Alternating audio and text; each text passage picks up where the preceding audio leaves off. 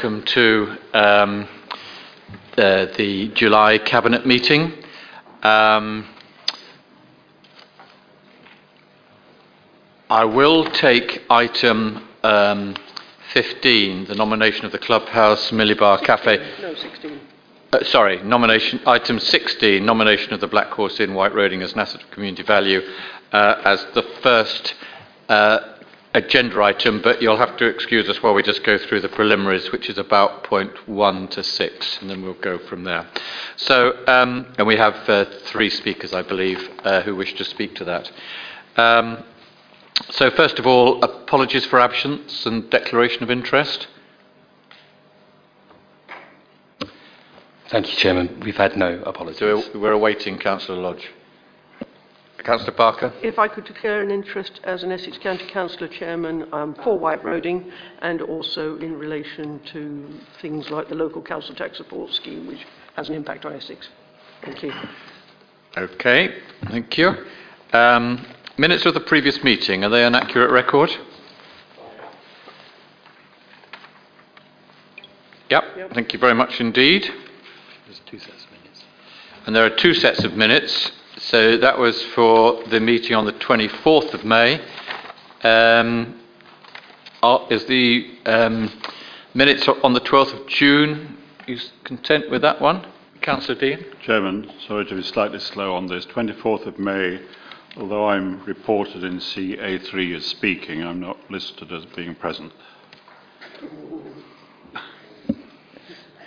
Okay. Noted. Uh, so moving on to uh, the second set of minutes on the 12th of June. Accurate record? Thank you very much indeed. Okay, we will now go to uh, item three questions or statements from non executive members. There aren't any. Item four matters referred to the executive by the Scrutiny Committee or by the Council.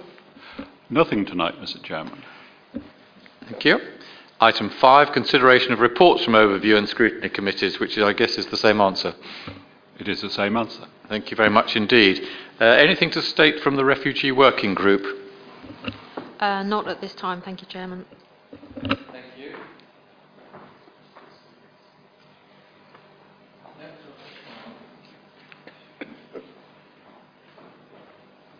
Okay, we now we now move to item 16. Uh, I won't repeat the title of that. And there are three speakers uh, Councillor Mark Lemon, David Bardell, and Will Bostone. So if you'd like to come up in that order um, and speak, that would be excellent. Thank you.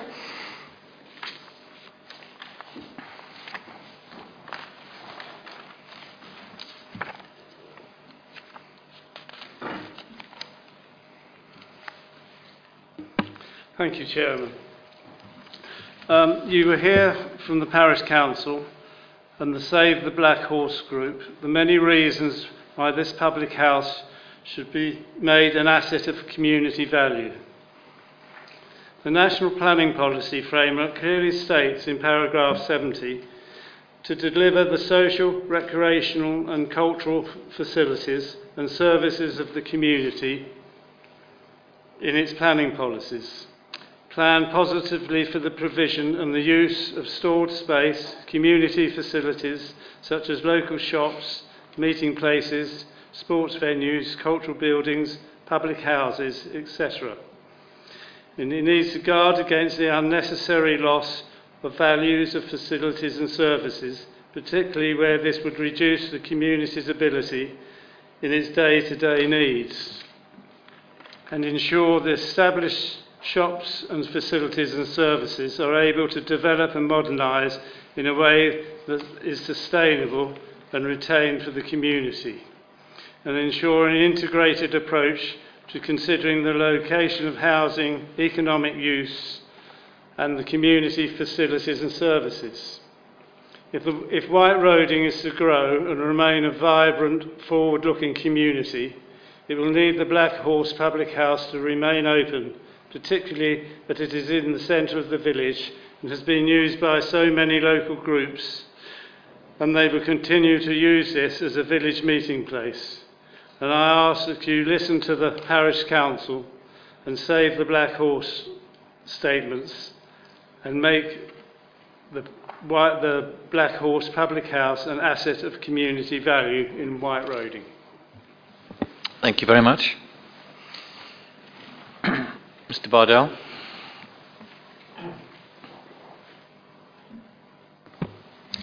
Thank you, Chair.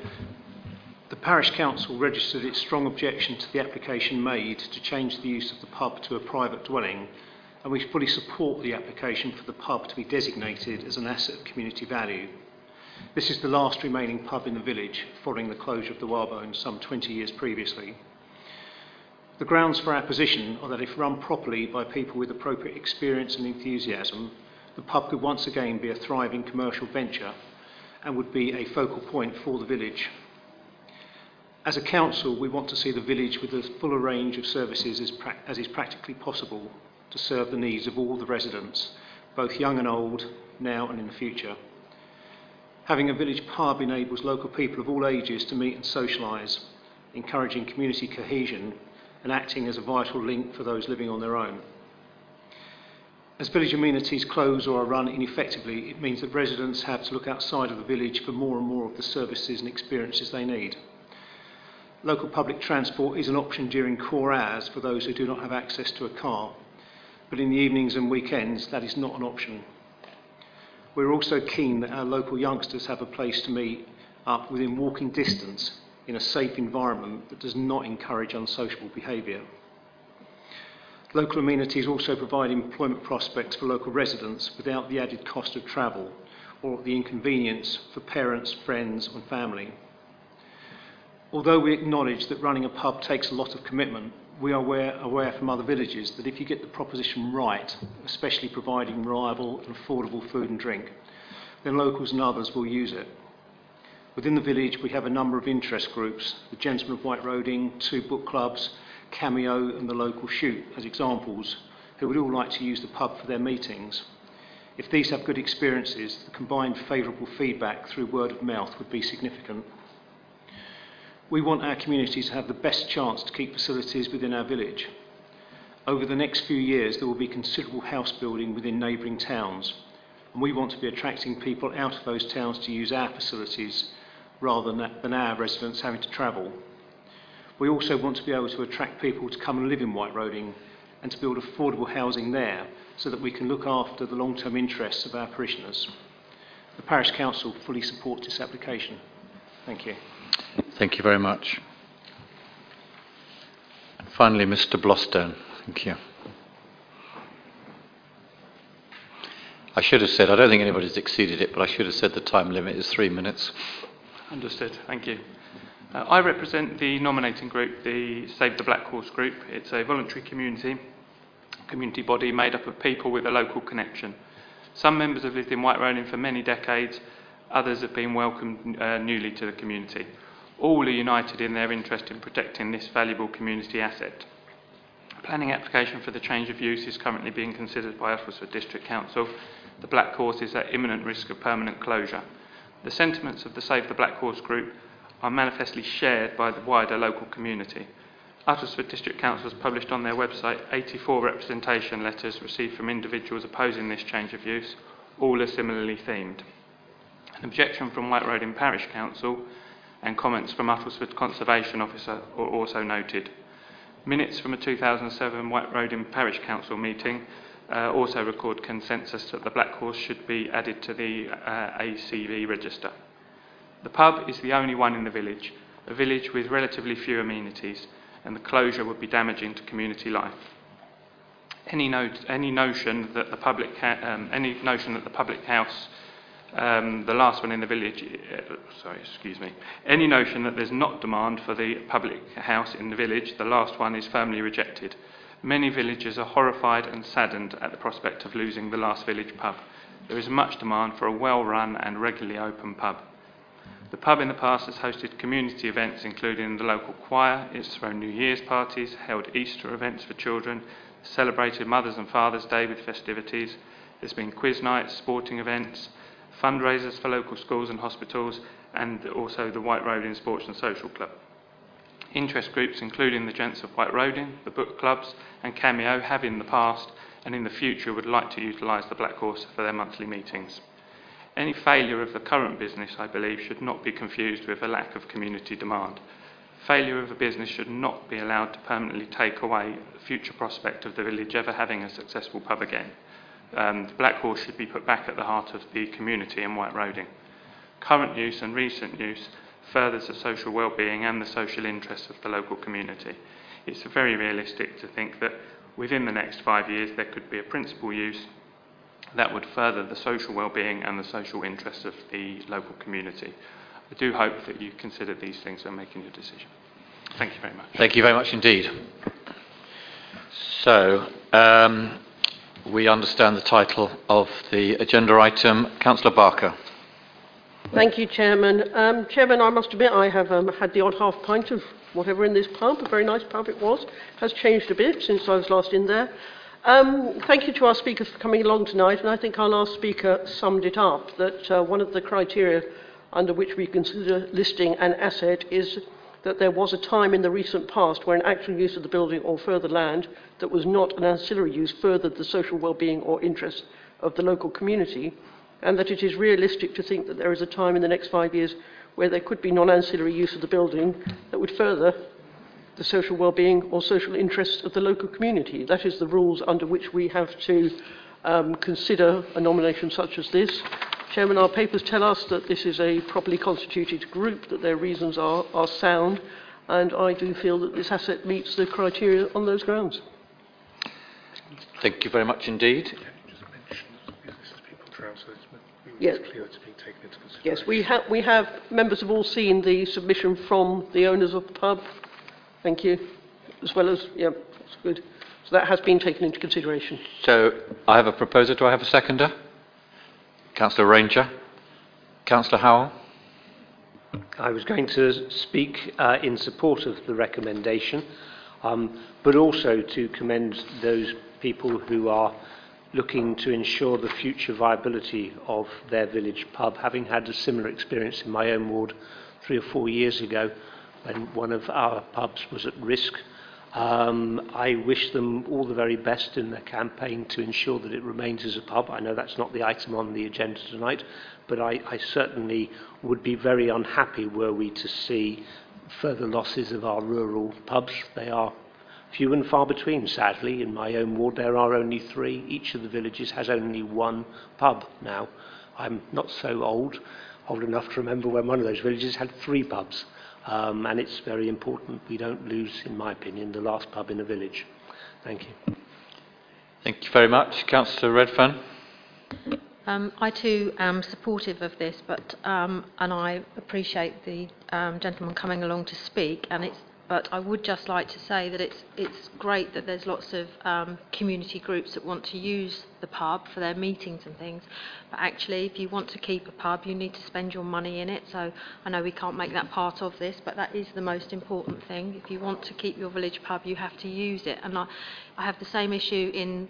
Um, most of the villages in my ward have only got well, two of them have got two, but the rest have got one pub, and and the one's under threat at the moment. And um, people really don't appreciate it till it's gone. And I think you need to be part of your plan should be to make sure that you make people go there and spend their money. But we will, I will support it.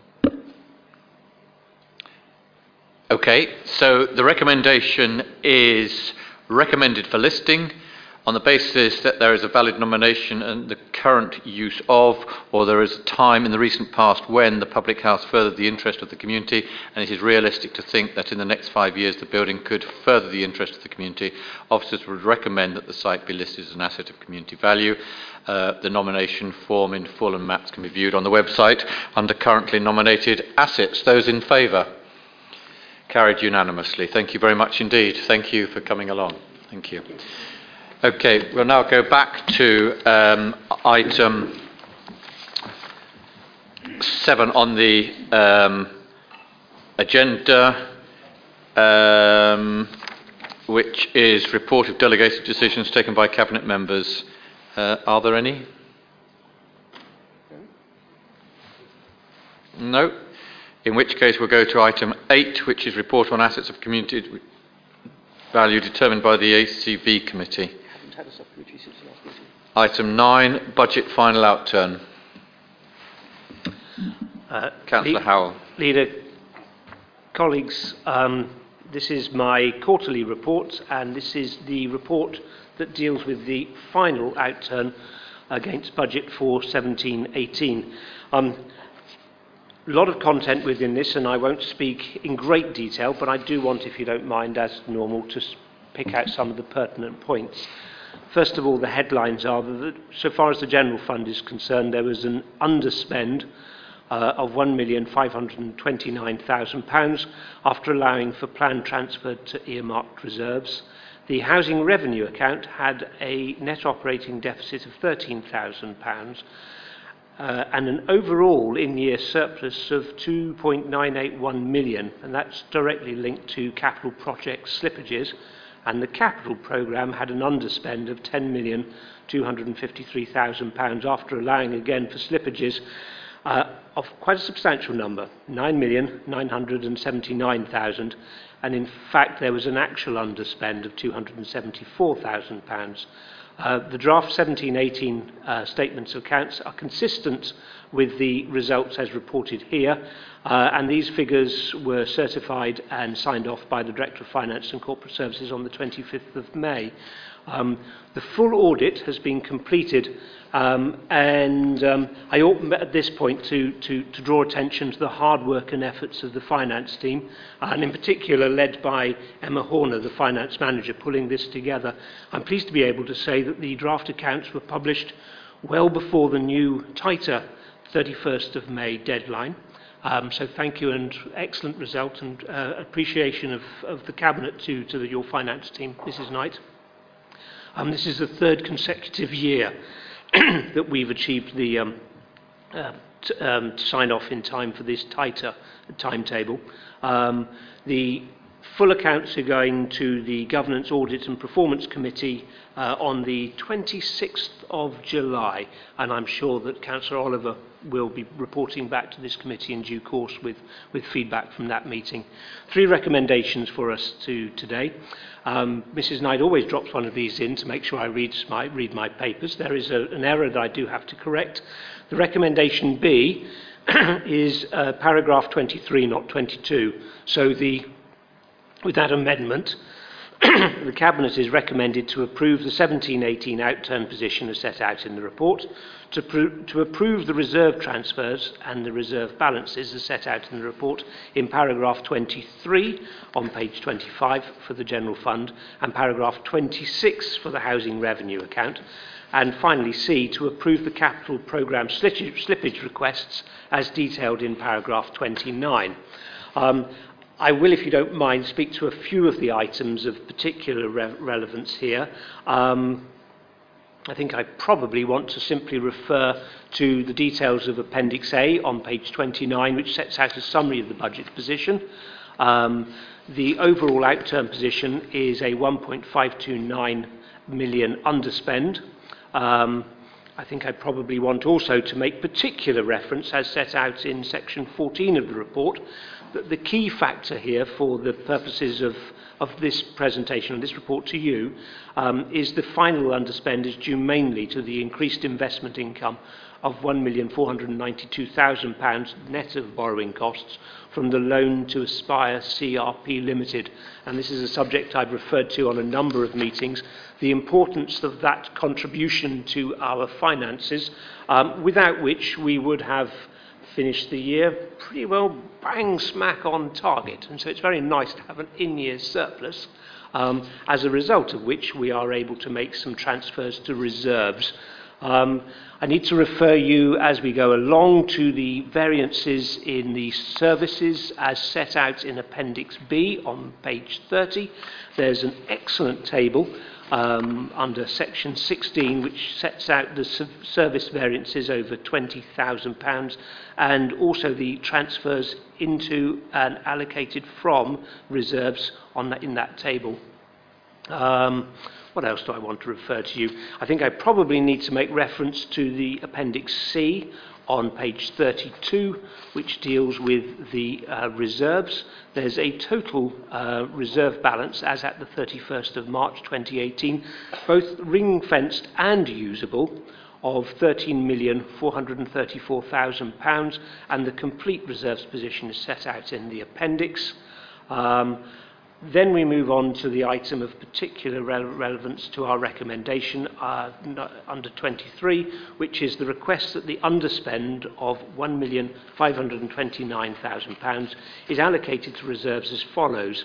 £750,000 to the new depot site and £779,000 to support the local plan submission process in 2018-19, including uh, legal advice and support. Moving on, if you don't mind, then I think I probably want to refer you to the table under section 26, which sets out a summary of the housing revenue account budget. The full details of the outturn and variances are set out in Appendix D on page 33. And then I need also to refer you to the capital programme under section 29 um, and the various details set out in section 31 dealing with the general fund and the housing revenue account, and an update on the various projects uh, and slippages accordingly. And then finally, have I mentioned the final item, which is paragraph 29, which is, uh, in accordance with the recommendation, the capital outturn for 2017-18 showed a total spend of £10,192,000 against a budget of £20,445,000, giving a total underspend in the year of £10,253,000. Um, and having noted those slippages to approve the details as set out in that, the paragraph 29. That, I think, is the contents of the budget outturn for 17-18. Thank you. Thank you very much, uh, Councillor Howell. Uh, do I have a seconder? Councillor Redfern, thank you. Any comments? Councillor Redfern. Uh, I would uh, just like to um, pass comment on the slippages in the housing revenue account and um, that uh, whilst they look significant, everything is on budget. It's just that different things have caused delays in the in the building project. Um, but I'd particularly like to mention um, Reynolds Court because I've, as I've been doing a lot of walking of late, and from Newport uh, depot at Newport is a particularly good place to start. So and I keep making my fellow walkers come back via um, Reynolds Court to have a look at how it's going, and I would strongly recommend that. Um, anyone else that happens to be driving through Newport goes and has a look because it really does look um, spectacular now and we have got the sedum roof on and it is changing colour with the with the weather. Um, but um, I can assure you that it's not through lack of effort of trying to spend this money that we've got the slippages. It will be done. Thank you. Any other comments? Okay I have a proposer I have a seconder. Uh, those in favour of the recommendation as read out Carried unanimously. Thank you. Item 10, Tre Treasury Management Outturn 2017-18. Thank you, Leader, uh, Councillors, colleagues. Uh, the Cabinet is recommended to approve the 2017-18 Treasury Management Outturn as set out in Appendix A and the associated prudential indicators as set out in Appendix B of this report. Uh, you'll recall that the Treasury Management Strategy was approved by Council on the 23rd of February 2017. Um, Cabinet is required to receive an annual statement of the key Treasury management activity and outcomes during the year. Um, there's a nice little narrative at the beginning which details what the Treasury management uh, uh and the Council's finance functions covers. Um, dealing in turn with the main headline headlines of the report, um, the Council's Treasury Management activity is underpinned by the CIPFA Code of Practice on Treasury Management, and we are supported in our Treasury Management activities by our independent financial advisors, Arlingclose Limited. Um, there have been some very key items in the course of the year uh, that councillors will be aware of.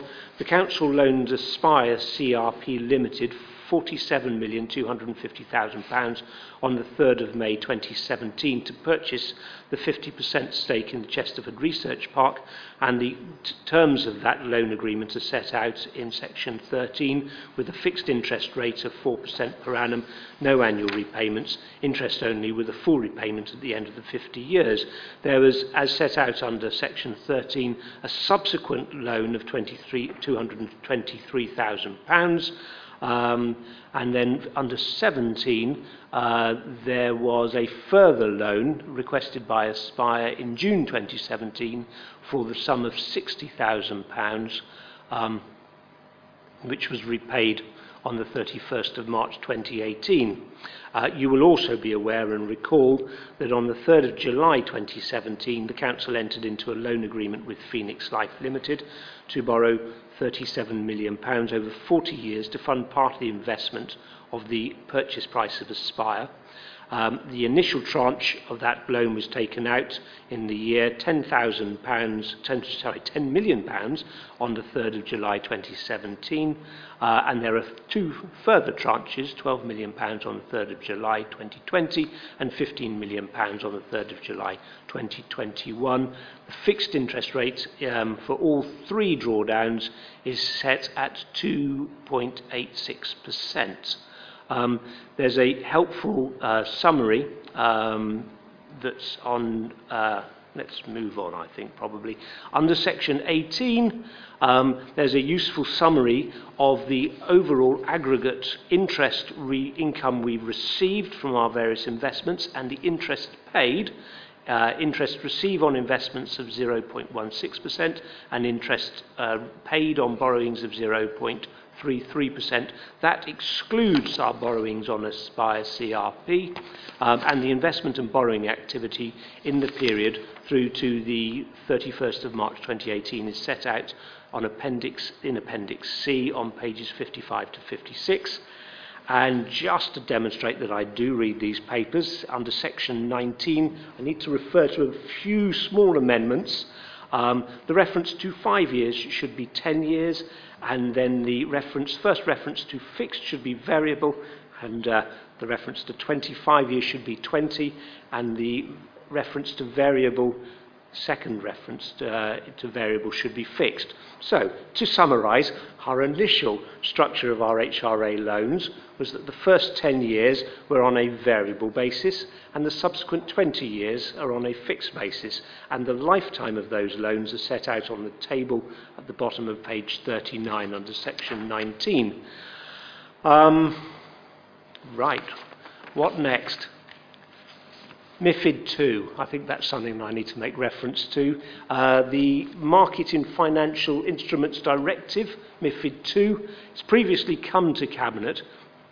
The initial structure of this was, to, was that we would have been classed as a retail client, but we had the opportunity to opt up to professional client status. We've done that, but I do think it's important me, for me to flag that one of the criteria for us uh, maintaining and retaining our professional client status is that we have to have an investment balance of at least £10 million, which we do uh, qualify and comply with, uh, but I think it's important to flag and note that point. I, I also think I need to draw your attention to the summary of our total borrowings uh, as set out in the appendix on page 45. Um, our total borrowings, are, net borrowings rather, are 107 million pounds. But I'd make reference to the fact that that's only one side of the balance sheet, as it were. Um, there's detail on page 46 of our borrowing activity during the year. And then moving through the appendices, all very useful, but probably just summarising or giving you the detail that's set out in the accompanying report. Thank you. Thank you. And um, I'm not sure whether you read out the recommendation, but the Cabinet is recommended to approve the 2017-18 Treasury Management Outturn Appendix A and Associated Prudential Indicators Appendix B. Do I have a seconder? Councillor Redfern, thank you. Any comment? Um, Chairman, just on the HRA account, um, I think it's it was it was seemed like a lot of money at the time. Certainly was a lot of money at the time. Um, and I, I think personally I'm pleased that we are starting to repay the principal loan.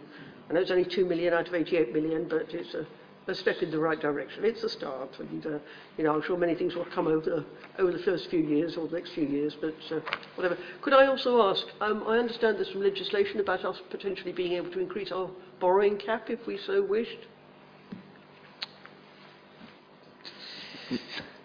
Who would like to? Uh, Um, I'm, well, I'm sure uh, Mr Harborough will correct me, but I'm not sure it's an increase to our borrowing cap. It's that there is an opportunity to bid for some money to provide additional housing, and Uttlesford is because, and it's if you're in an area of particularly unaffordable properties, Okay. which we are. And we are li- listed as one of the councils that are able to um, bid for this, but that bid has to be in by September, I believe. And so obviously the team are working on putting something together because obviously we would like to uh, make a bid for that, but it's it's not um, an increase to our cap. Okay, thank you. no other, no other points. Those in favour of the recommendation? Carried unanimously, thank you. Item 11 is uh, Local Council Tax Support Scheme 1920. Thank you, Leader, Councillors, colleagues.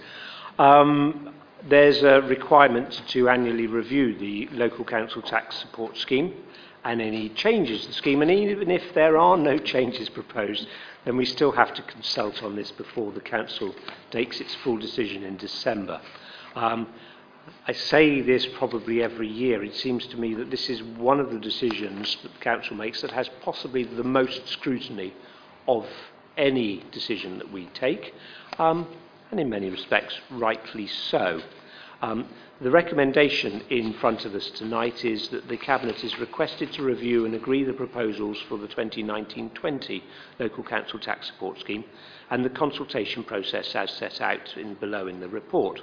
Um, in 2019 in 2019-20, it is proposed that the local council tax support scheme is set on the same basis as in 2018-19, and therefore the contribution rate is frozen for a fifth consecutive year. That we continue to protect vulnerable and disabled residents and the carers on low income. Uh, and in the one significant change I need to draw your attention to, the recommendation proposes that the empty homes premium is increased from 50% to 100% after two years of non-occupancy. If you don't mind, I will refer to the contents of the report in some detail because this is a decision of significant importance to a number of our residents Um, as set out under section 9, you'll see the number of recipients as at the 31st of March 2018. They exceed 3,000 across the district, um, and so I think it's important that we fully understand, digest, uh, and appreciate the nature of the decision we are making here today, what we're going to be consulting on, and what I hope that Council will endorse and support in December. Pensioners on low income are protected from adverse change. Disabled people, carers and blind people on low income receive discretionary protection from adverse change. Working age people previously on full council tax benefit will pay no more than 12.5% of their council tax bill Child benefits and child maintenance is disregarded from any assessment, and we have a hardship policy to provide additional support for genuine, extreme hardship cases. You missed D, So, I missed D. the 25 pound a week. I think you skipped over that. S- Sorry, £25 a week uh, of uh, earned uh, wage income is disregarded. Moving on to section 8, um, this sets out our contribution rate as set out by, um, and comparing it to other neighbouring councils in Essex, and you'll see that at 12.5% held for the fifth consecutive year, it is substantially lower contribution rate than any of our peer group. Uh, there's quite a useful bar chart to accompany the table um, on section 9, set it showing that there has been a general decrease in the number of recipients of local council tax support uh, in the lifetime of the scheme. Um, but there is a, other side to this, of course, that as the number of working age claimants decreases, while this is very positive, it does mean that were we to have a, a make undertake any changes, it would have a direct and greater impact on a much smaller group of people. The impact is effectively leveraged. As a way of illustrating what the cost of an increase in contribution rates might look like, there's a useful table under section 14 demonstrating what an increase from 12.5% to 15%, 17.5% and 20% would mean to individual working age claimants. Um, I think I need to point out that we have an income sharing arrangement with Essex County Council um, and other preceptors. Um, that ensures that two posts are funded through this agreement to work directly in all areas of fraud and compliance with council tax. Um, and we'd expect that arrangement to continue. We also employ an officer uh, to ensure the efficient administration of the local council tax scheme. Uh, that officer works closely with people affected by the scheme to provide support in managing their payments. Uh, the full cost of local council tax support, both to Essex and the other major preceptors and ourselves, are set out on section 25. Um, and I think that section 26 has quite a useful uh, forecast of what would be the likely cost to Uttlesford uh, based on extrapolating our current costs uh, and the year-on-year reductions we've experienced to date. Turning then to the empty homes premium, um, the premium has been introduced uh, in a bid to ensure that we do what we can to bring empty homes back into use. Uh, we're able to, to use the funds of the premium to keep housing uh, council tax levels down. Um, in 2013, government gave us powers um, to set our own charges, uh, and there is in, currently going through the going through Westminster process that allows councils to increase the premium from 50% to 100% for properties that have been unoccupied and unfurnished for two years. I need to draw attention to 31, section 31, which ensures that the, if the owner is living in armed forces accommodation or jobs related accommodation, they are excluded. And this provision would not apply to annexes of other properties uh, which are being used as part of a main residence. Um, finally, I think I probably need to make reference to the fact that there are 70 such properties across the district that attract this premium. Um, then there are details set out of the consultation process. Uh, I note that scrutiny considered this on the 18th of June at its meeting. Um, I sadly wasn't able to attend that meeting, so I'm happy to, to hear from Councillor Dean the view of the scrutiny committee, though I have read the minutes and I understand that they were supportive of the recommendation. So uh, I'm happy to take questions or comments on the recommendation, but I so move. Thank you. And you've read out the recommendation. Do I have a seconder? Councillor Barker, thank you. Any?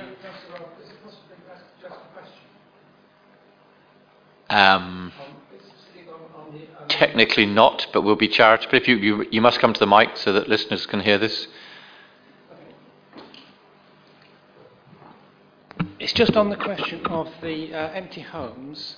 I just wanted to ask what is the, the, the definition Councillor uh, Howell gave was that they are unoccupied and unfurnished. There is one in Newport where there is a registered voter, and there is certainly something in the house. We believe it's, it's car spares he keeps in there, and it's been un, unoccupied for, for 20 years. Does, does being a registered, having a registered voter there sort of somehow classified as occupied when it's not? Uh, Councillor Hargreaves always comes up with a great question, I can guarantee that. I, I don't know the specifics uh, on this. I do know that, uh, uh but however, Councillor Redfern does know the specifics of this. Well, I believe I do on this particular case, and um, whilst the property is, uh, has got someone registered, they are also paying their council tax. And um, whilst we have a very uh, tenacious officer on um, uh, empty homes, as you will know from um, there's another property, another property in uh, Newport that a particular person keeps on chipping away at. Um, I do believe that one has already been investigated, and because they are paying.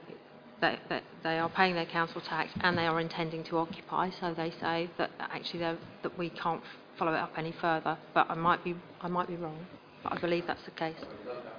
I know, I know. Well, I think, but we have we have gone gone through that, and I think that probably the thing to do is um, bring it back to the officer's attention, maybe in another sort of six or eight months' time, if it still hasn't changed. But I know that he did follow it up. If, if we're talking about the same one, but perhaps we can have a conversation later.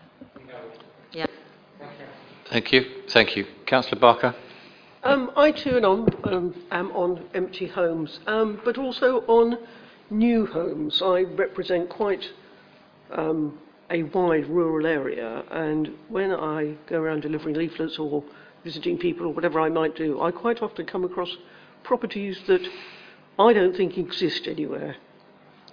And we seem to have round the backs of places little barns that have been converted and little things that have been converted and um, I am regularly reporting to Revs and Bens, you know, does this properly actually exist? Are you aware of it? Um, and I, I do think we need councillors to keep their eyes open when things happen and they don't remember seeing a planning application and suddenly there's a new little dwelling appeared somewhere. Or something that was a garage has suddenly got converted and now it's been fenced off and, you know, there's never been a planning application. Um, and, you know, I can think of a house in White Roding. We just had representatives here from White Roding. Two people got married. They live in one house. They never sold the other one. And they don't want to sell the other one, but it does seem very sad when we're trying to build more and more houses that we've got, you know, properties in the city, city they're empty. So, you know, the more we can do and work with these 70 owners, even write them another letter warning them that the council tax is going to double and see if we can actually encourage them to think about moving them on. Good. Thank you. Councillor Redfern. Um, I think it, uh, you're quite right, Councillor Barker, and I think if anyone has got anything like that, also to report it to um, our empty homes officer, Craig. Um, but I think it's also worth bearing in mind. I'm trying to recall the figure exactly, but I did give an update on empty homes that have been brought back into use in a recent um, council meeting, and I think it was something like 168. Yep. It, is, it was quite a It was around that significant number. figure. I think we just need to bear in mind that yes, there are some empty properties, and people, ha- if they want to pay the money and keep them empty, they have every right to do that. Um, but we do have, as I say, we do have an officer who is um, very um, tenacious on this sort of thing, and we, as I say, there were, I'm sure it was something like 168 homes, but we could all, obviously that's something we could give an update at uh, forthcoming council meeting. Councillor Dean.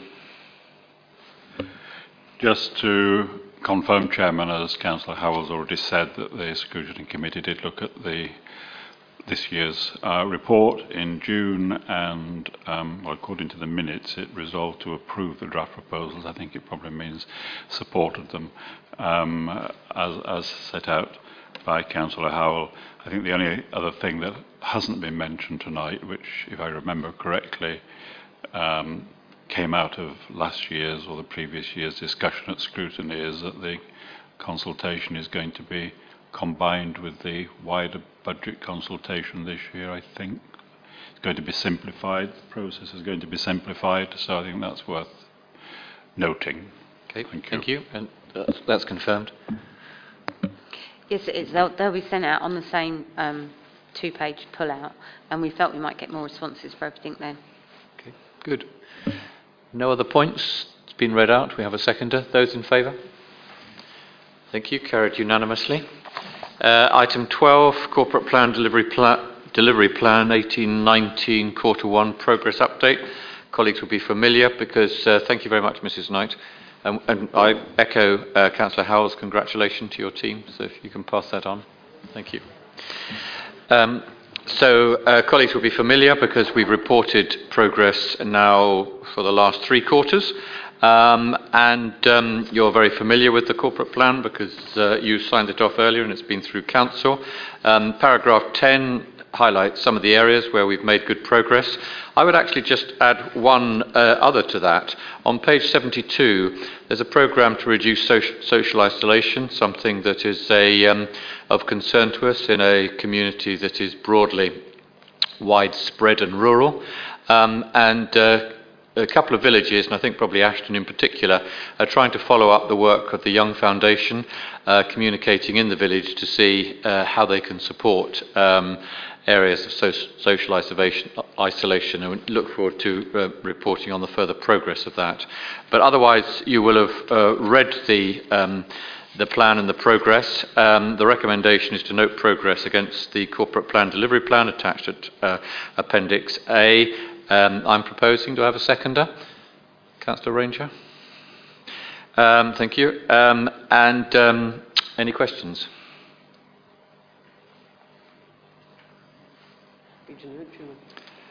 Those in favour of noting? Carried unanimously. Thank you very much indeed. Uh, which takes us to item 13, which is Members' New Homes Bonus Scheme 1718. Councillor Ranger. Yes, thank you, Chairman. Um, the report before uh, colleagues tonight is the 2017-18 year of members' spend on their New Homes Bonus Award scheme.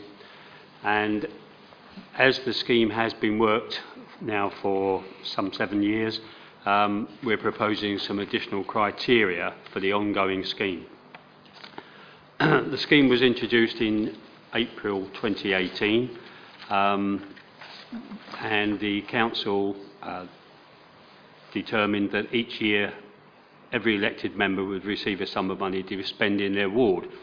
The intention being to aid groups and organisations to respond to a growing population um, where their membership may increase or they may need to upgrade facilities to meet current uh, expectations.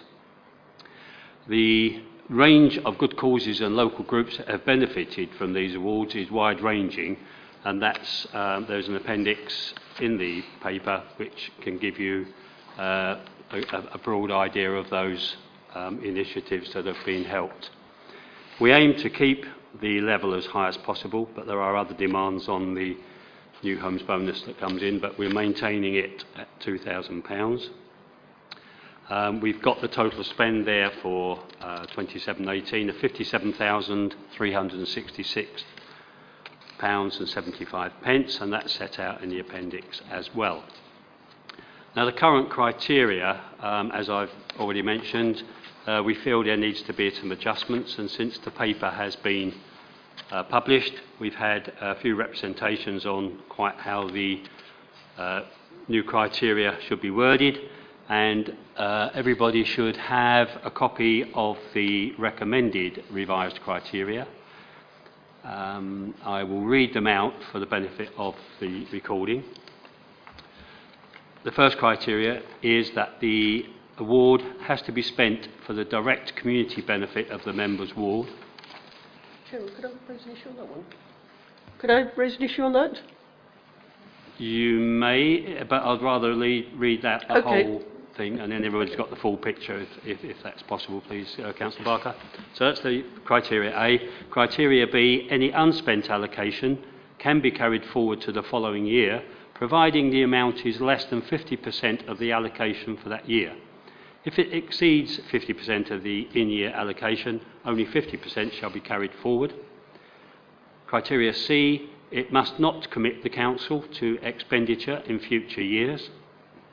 Criteria D, the member must not have a disclosable pecuniary interest or a personal and prejudicial interest in the award of the grant and must declare any personal interest which is not prejudicial, all as defined in the Members' Code of Conduct. Possession of a personal interest which is not prejudicial will not bar a member from awarding a grant. And criteria E, in election year, the money only becomes available from the 1st of June, that is, to the newly elected member, and there will be no carry forward from the preceding year in that instance.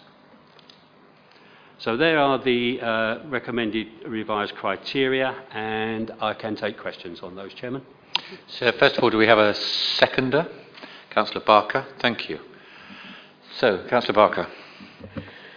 Um, it's on that first criteria. It has to be spent for the direct community benefit of the members' ward. That presumably does mean that it doesn't need to be spent in the members' ward. That is what that says. Because what I'm looking at is a scenario like Dunmow, where because most of Dunmow South is the old bit of Dunmow. All the community stuff is in Dunmow South. So whether it's the Scouts or whether it's the Brownies or whether it's the ATC or whether it's the Rowena Davy Hall, they're all in South Dunmow. So if you live in North Dunmow, there are no sort of community facilities or anything up there. But the people there will use facilities in the south. So does that encompass that? So that whether it's in Saffron Walden or in Stansted or in Henham and Elsenham, if they, I don't want it spent miles away. I don't want everyone to say that Henham and Elsenham people go to Bishop Stortford to go swimming. What I'm trying to say was, would this cover that scenario where you're looking at Saffron Walden or Dunmow or Stansted? I I think the, um, it's, a, it's a very valid point, and I think the intention is that it does. Okay. Um, we used to have an understanding that um, we could share across walled boundaries. Um, and I know, in fact, in Dunmow, we have done that in the past. We have jointly, and we have proposals in this current year to do exactly that. Um, so I'd, like to ask Mr Pugh if he may give us some guidance whether we need to add any additional words. We, we will ask Mr Pugh, but uh, I, I've had that conversation because this matter has been raised previously, and I think, uh, I hope Mr Pugh will say that in areas like Saffron Walden and Dunmow, that it is in order that uh, the, the area is covered. Not that if um, you live in Chesterford, you can support something in No. Saffron Walden, but uh, if you live in South Dunmow, you can support North Dunmow, vice versa, and similarly in Saffron Walden. But Mr Pugh. Yes, that is the intention, and uh, the, the current criteria, one of uh, criterion A is it has to be spent in the members' ward, and that seemed too restrictive, and uh, certainly cooperation between different wards for mutual benefit is, seems very sensible. Thank you. Uh, Councillor Redfern, then back to Councillor Barker. If I could just ask that um, when this comes forward in the future, um, it's listed, the Appendix B is listed in alphabetical order um, and uh, of the member, but when you read it, it looks like, because obviously I'm a two-member ward and we're a C and an R, and so it looks like Robert's very kindly spent all his in one place and I've spent mine all in Chesterford, whereas actually it is a, we're- we're a team and although we haven't asked for it to sort of be listed together, I do think it, it would be nicer if it was listed by ward rather than by member. Just for future reference. Yeah, I think that's Thank a fair you, point Councillor. because in, in some instances it is. So, yeah, okay. Uh, Councillor Barker, then Councillor Dean. Um, Chairman, there is one entry on here which is a bit odd, which is some money being spent on resurfacing a road. Um, Essex County Council is responsible for roads. Um, Uttlesford District Council isn't responsible for roads, and I do wonder if there's an explanation why we spent money resurfacing a road. I, I think I know the answer to that. because uh, um, my, my understanding is that it's a, a, a private piece of road in front of some shops, and the issue was access by local residents who were having trouble actually getting safely to the shops. And so it was something that wouldn't be Essex County Council responsibility, but um, some, uh, the, I think the parish chipped in and uh, helped to make sure that the, the, there was proper service so people could park safely and, and uh, also um, help with the viability of the shops. That's Okay. my understanding, if it's the same one. Councillor Dean.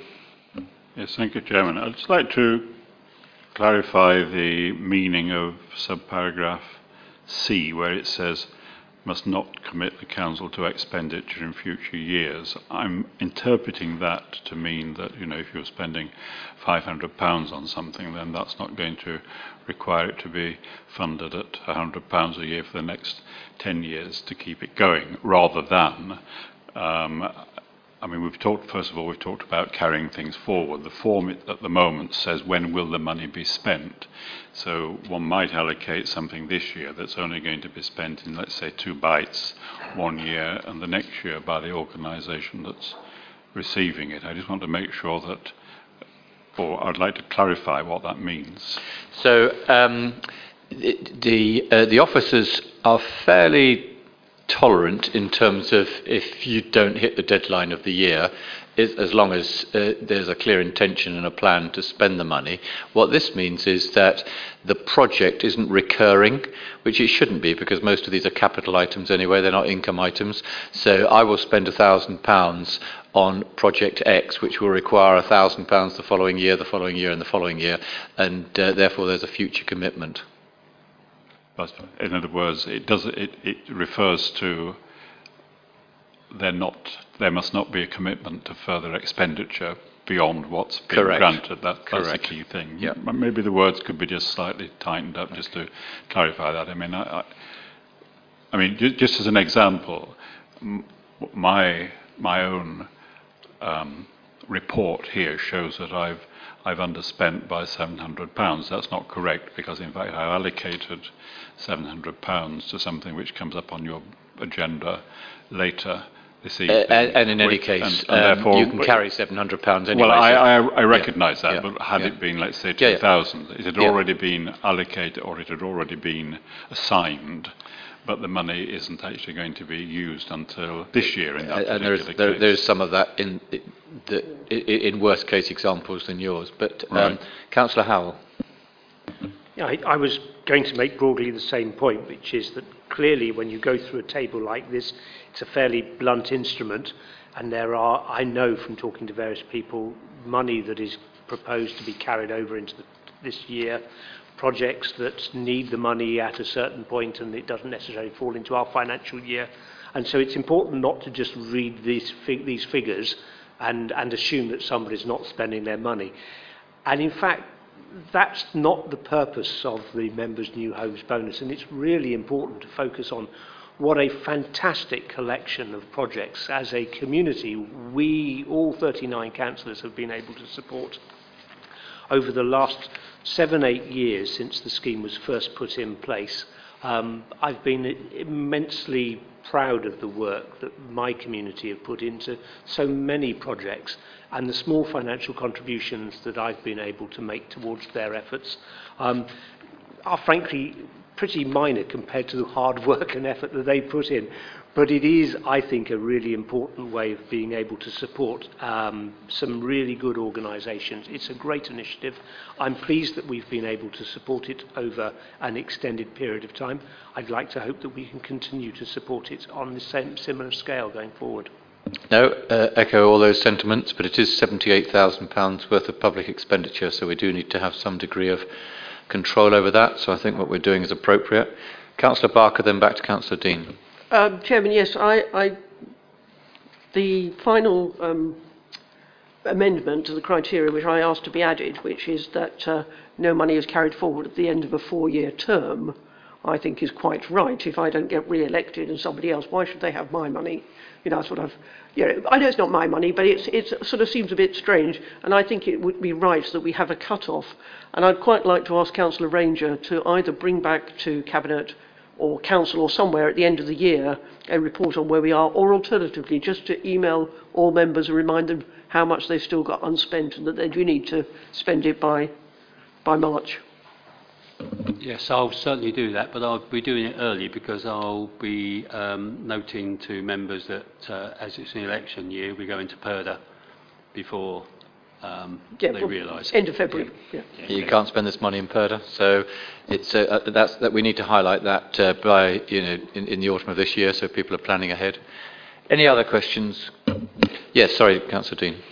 I'd just like to uh, ask about the process uh, that would relate to item or condition D, which is about declarations of interest, because at the moment there's no mechanism for doing that. So I assume that the bureaucratic paperwork that we uh, complete uh, will add, that'll be an additional item to be added into there because it doesn't exist at the moment. Yes, and I would very much hope that this will be light touch, but um, um, uh, in nine out of ten cases, this is not a, a, an issue. But just to make sure that there is no confusion, um, then I think it's right that we have this in. I am aware of uh, instances, not necessarily in this council, so um, it's, it's worth doing that. Okay, those in favour? Carried unanimously. Thank you very much indeed. So, item um, 14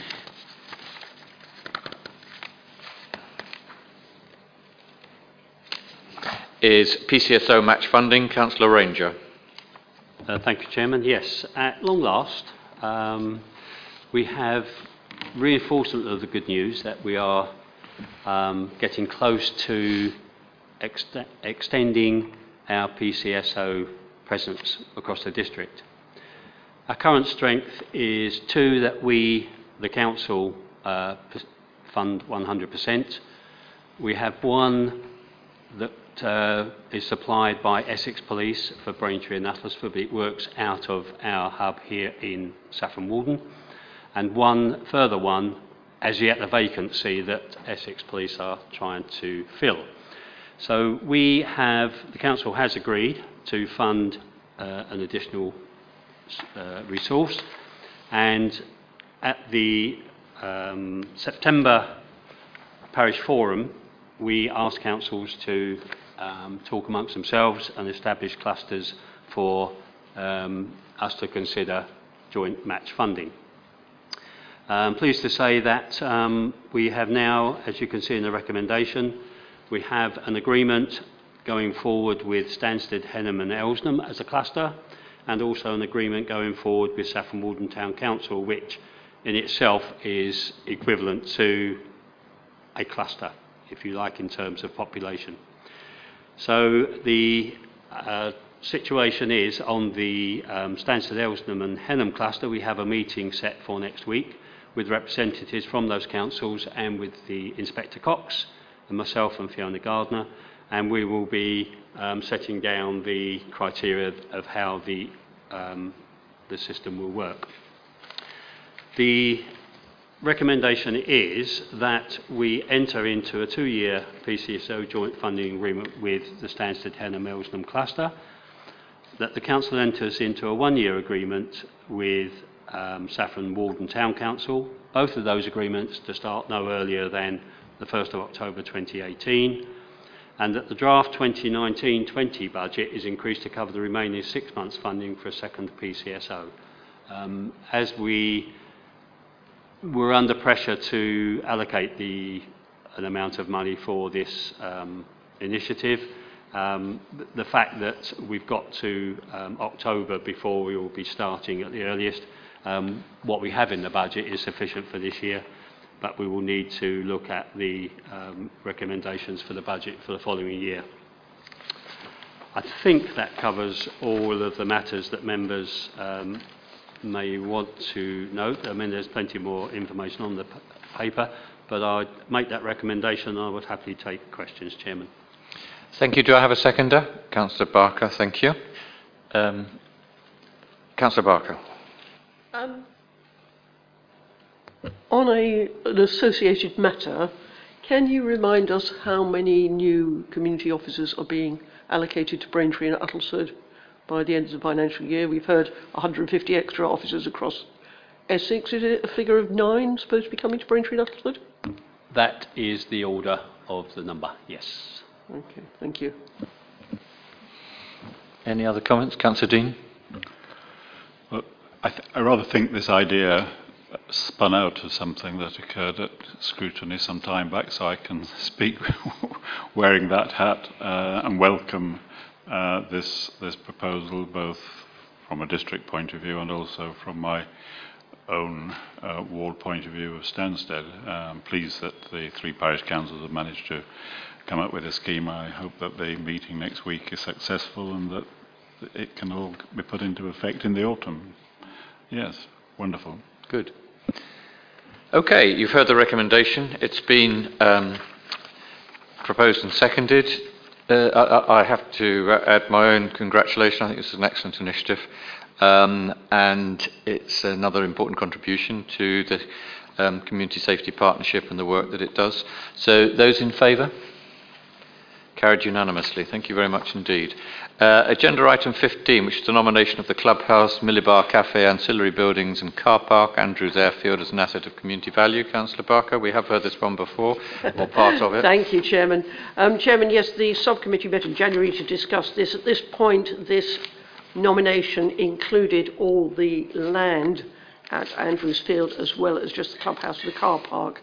And at that point in time, we didn't think that the whole of the land was an appropriate allocation. However, what we do have now is, as you'll see on your map, it is just the clubhouse and the, and the car park that are currently in use. Um, Chairman, the, it is a valid nomination from Stowey Parish Council. Um, the buildings have been in use in the recent past. They are currently in use, and I see no reason to believe that there's any reason they shouldn't be in use in the next five years. So, under those criteria, it meets the criteria for nomination That's it, community value. So, just to remind uh, listeners, or to inform listeners, the recommendation is recommended for listing on the basis that there is a valid nomination in the current use of, or there is a time in the recent past when the clubhouse, cafe, ancillary buildings, and car park furthered the interest of the community, and it is realistic to think that in the next five years the building could further the interest of the community, officers would recommend that the site be listed as an asset of community value, and the nomination form in full and maps can be viewed on the website under currently nominated assets. Do I have a seconder? Councillor Ranger, thank you. Any comments? Those in favour? Carried unanimously. Thank you very much indeed. We've dealt with item 16, so moving on to item 17, endorsement of Local Energy East Strategy. Councillor Barker. Thank you, Chairman. Um, Chairman, this is, this is good news. This is, well, we already do lots of good things with energy in Uttlesford, and uh, thinking of a few that we do, um, you know, our local plan has a new policy about car charging points. We work with the County Council to introduce uh, charging points for the public. We have put solar panels on our properties. Uh, we've been involved in energy switch programs, and of course, we've built a number of, of passive houses as well. Um, some of Councillor Redfern's portfolio, we've insulated houses from the outside, inside, upside down, and we've sought grants where we can to, to improve our own stock. Um, Chairman, the Local Energy East strategy and endorsing this and joining other local authorities will enable us to access people, and money and work up plans and things that will save energy in the future and help us build a better, greener place. And um, the organisation that is referred to within this, uh, the BEIS funded Local Energy Hub, that is a two year funded programme. It is people, it is a resource that we can use to help us gain funds and to work out plans. So it, it's a good news story, stuff we're doing as we build garden communities, as we improve our own housing stock um, good news story all round, Chairman. So we're just being asked to endorse the strategy. Good. Do I have a seconder? Councillor Redfern, thank you. Anybody wish to talk on this? Councillor Ranger. Yes, thank you, Chairman. Uh, Councillor Barker mentioned um, in, in the work that we've done as a council with the insulation of solid wall properties, we're now embarking on a, a programme of um, cavity wall uh, inspection um, whereby some of the older properties where the cavity insulation may have failed, and we are going, there's a, a scheme for funding for that. Um, we're concentrating on those that are oil fired to start with and working our way through the uh, property portfolio. Excellent news. Very good news. Okay, I don't, Councillor Redfern. Could I ask if th- these um, sort of initiatives will be taken into consideration in the local plan as far as new homes are concerned, please? They will. Uh, well, I, I, actually, I say they will. I'll turn to Mr. Harborough, but the answer is uh, clearly um, energy efficiency uh, is a key aspect of design, which is a key aspect of the new properties within the local plan. Mr. Harborough, do you want to comment? Yes, just to confirm that it, it is something that the policies in the local plan do address, yes. Good, thank you. So those in favour? Carried unanimously, thank you. Uh, item 18 is any item the chairman considered urgent. I don't have any urgent items tonight, so the meeting is closed at 8.10. Thank you very much indeed.